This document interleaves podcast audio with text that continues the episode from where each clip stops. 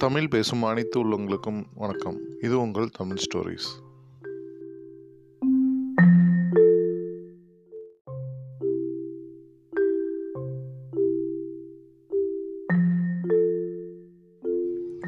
புதிய சேல்ஸ்மேன். மணி என்பவர் தன் நாட்டிலிருந்து வெளிநாட்டிற்கு வேலை தேடிச் சென்றார்.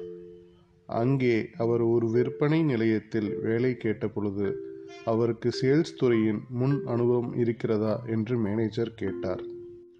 அதற்கு மணியும் நான் எனது நாட்டில் சேல்ஸ்மேனாகத்தான் வேலை பார்த்தேன் என்றார். உடனே அவர் உனக்கு நான் வேலை தருகிறேன்.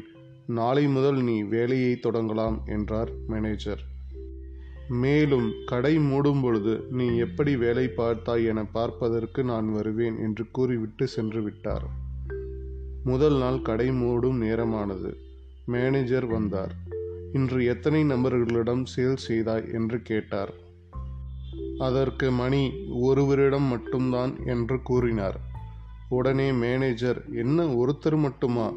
உன்னுடன் வேலை பார்க்கும் மற்றவர்களெல்லாம் நாள் ஒன்றுக்கு இருபதிலிருந்து முப்பது பேர் வரை சேல் செய்கிறார்கள். நீ என்ன ஒருவர் மட்டிடம் சேல் செய்கிறாய்? என்று கேட்டார். உன் வேலை நிரந்தரமாக வேண்டுமானால் நீயும் இவர்களைப் போல் முயற்சி செய்ய வேண்டும் என்று கூறினார். பிறகு சரி எவ்வளவு டாலருக்கு விற்றாய் என்று கேட்டார். மணி மேனேஜரிடம் நான் இன்றைக்கு ஒரு லட்சம் டாலருக்கு விற்றேன் என்று கூறினார். ஒரே ஒரு நபரிடம் இவ்வளவு டாலருக்கா? என்ன விற்றாய்? என்று மேனேஜர் கேட்டார். முதலில் அவரிடம் சிறிய தூண்டில் பிறகு கொஞ்சம் பெரிய தூண்டில் பிறகு அதைவிட பெரிய தூண்டில் ஃபிஷிங் ராட் ஃபிஷிங் கியர் எல்லாம் விற்றேன் என்றான் மணி. பிறகு அவரிடம் எங்கே மீன் பிடிக்கிறீர்கள்? என்று கேட்டேன். அவர் கரையில் அமர்ந்து மீன் பிடிப்பதாகச் சொன்னார். உடனே நமது போட்டிங் டிபார்ட்மெண்ட் சென்று ஒரு போட்டை விற்று கொடுத்தேன். பின்னர் அவரிடம் எங்கு தங்கி இருக்கிறீர்கள்? என்று கேட்டேன். இப்போதைக்கு இடம் எதுவும் இல்லை என்று சொன்னார். உடனே நான் அவருக்கு நாலு பேர் தங்கக்கூடிய அளவுக்கு டென்ட் விற்று கொடுத்தேன். இதை கேட்ட மேனேஜருக்கு ஒரே ஆச்சரியம். என்ன ஒரு தூண்டில் வாங்க வந்தவரிடமா இவ்வளவு விற்றா என்று மேனேஜர் அதிசயமாக கேட்டார். அதற்கு மணி ஐயோ இல்லை சார். அவர் தலைவலிக்காக அனாசின் மாத்திரை வாங்க வந்தார். நான் தான் மீன் பிடித்தால் மனசுக்கு ரொம்ப ரிலாக்ஸாக இருக்கும். எப்போதும் உங்களுக்கு தலைவலியே வராது என்று கூறினேன்.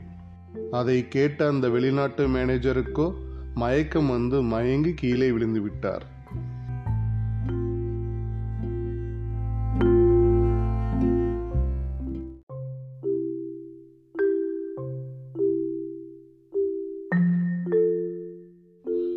குறையில்லா வாழ்க்கை. பார்வையற்ற ஒருவர் வீதியின் நடைபாதையில் துண்டை விரித்து ஒரு டப்பாவை வைத்து அமர்ந்திருந்தார். கண் பார்வையற்ற எனக்கு காசு தாருங்கள் என யாரோ எழுதி கொடுத்த அட்டையை அவர் முன்னே வைத்தார். பலர் அவ்வழியே சென்றாலும் சிலரிடமிருந்து மட்டுமே சில்லறைகள் விழுந்தன. அவரது அன்றாட வாழ்விற்கு அது போதவில்லை. அவ்வழியே வந்த ஒருவர் அந்த அட்டையில் உள்ளதை பார்த்தார். அதை நீக்கினார். வேறு ஒரு அட்டையை எடுத்து ஏதோ எழுதி அவர் அருகே வைத்துவிட்டு துண்டில் உள்ள டப்பாவில் சில பத்து ரூபாய் நோட்டுகளை போட்டு சென்றார். அதன் பின்னர் அவ்வழியே சென்றவர்கள் அட்டையில் எழுதியுள்ளவற்றை படித்ததும் ரூபாய் நோட்டுகளை காசுகளை தர்மமாக போட்டனர். மாலையில் காசுகளும் நோட்டுகளும் மிக அதிக அளவில் இருப்பதை உணர்ந்த பார்வையற்றவரோ மகிழ்ச்சியடைந்தார். மறுநாள் புதிய அட்டையை எழுதியவர் வருவதை ஓசை மூலம் அறிந்த அந்த பார்வையற்றவர் அவரிடம் என்ன எழுதினீர் என்று கேட்க நீங்கள் காணும் அருமையான இந்த இனிய நாளை காண என்னால் இயலவில்லை. உங்கள் சிறு உதவி என் உயிர் காக்கும். உங்கள் உதவிக்கு நன்றி என்று எழுதியிருக்கிறேன் என்றார். இதை படித்த ஒவ்வொருவருக்கும் ஒரு ஊந்துதல் ஏற்படும். குறையில்லாத உடல் தந்த இறைவனுக்கு இப்பார்வையற்றவருக்கு உதவுவதன் மூலம் நன்றி கூறுவோம் என்ற எண்ணம் மேலோங்கும். காசுகள் நோட்டுகள் குவிந்தன காரணம் அறிந்த பார்வையற்றவரின் மனம் குளிர்ந்தது.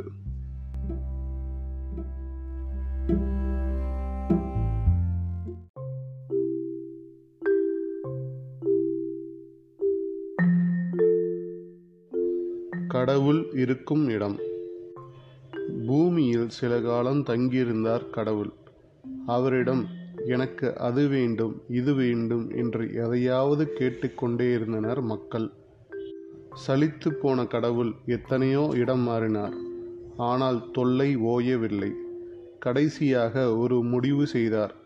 மனிதர்கள் கண்டுபிடிக்க முடியாத இடத்திற்கு செல்ல வேண்டும் என்பதே அது. தேவர்களிடம் கருத்து கேட்டார்.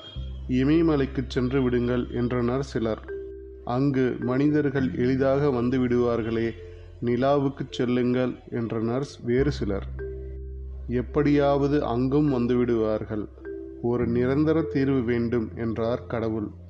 அவர்களின் ஆலோசனை எதுவும் கடவுளுக்கு திருப்தியளிக்கவில்லை கடைசியாக ஞானி ஒருவர் யோசனை தெரிவிக்க கடவுளின் முகம் மலர்ந்தது.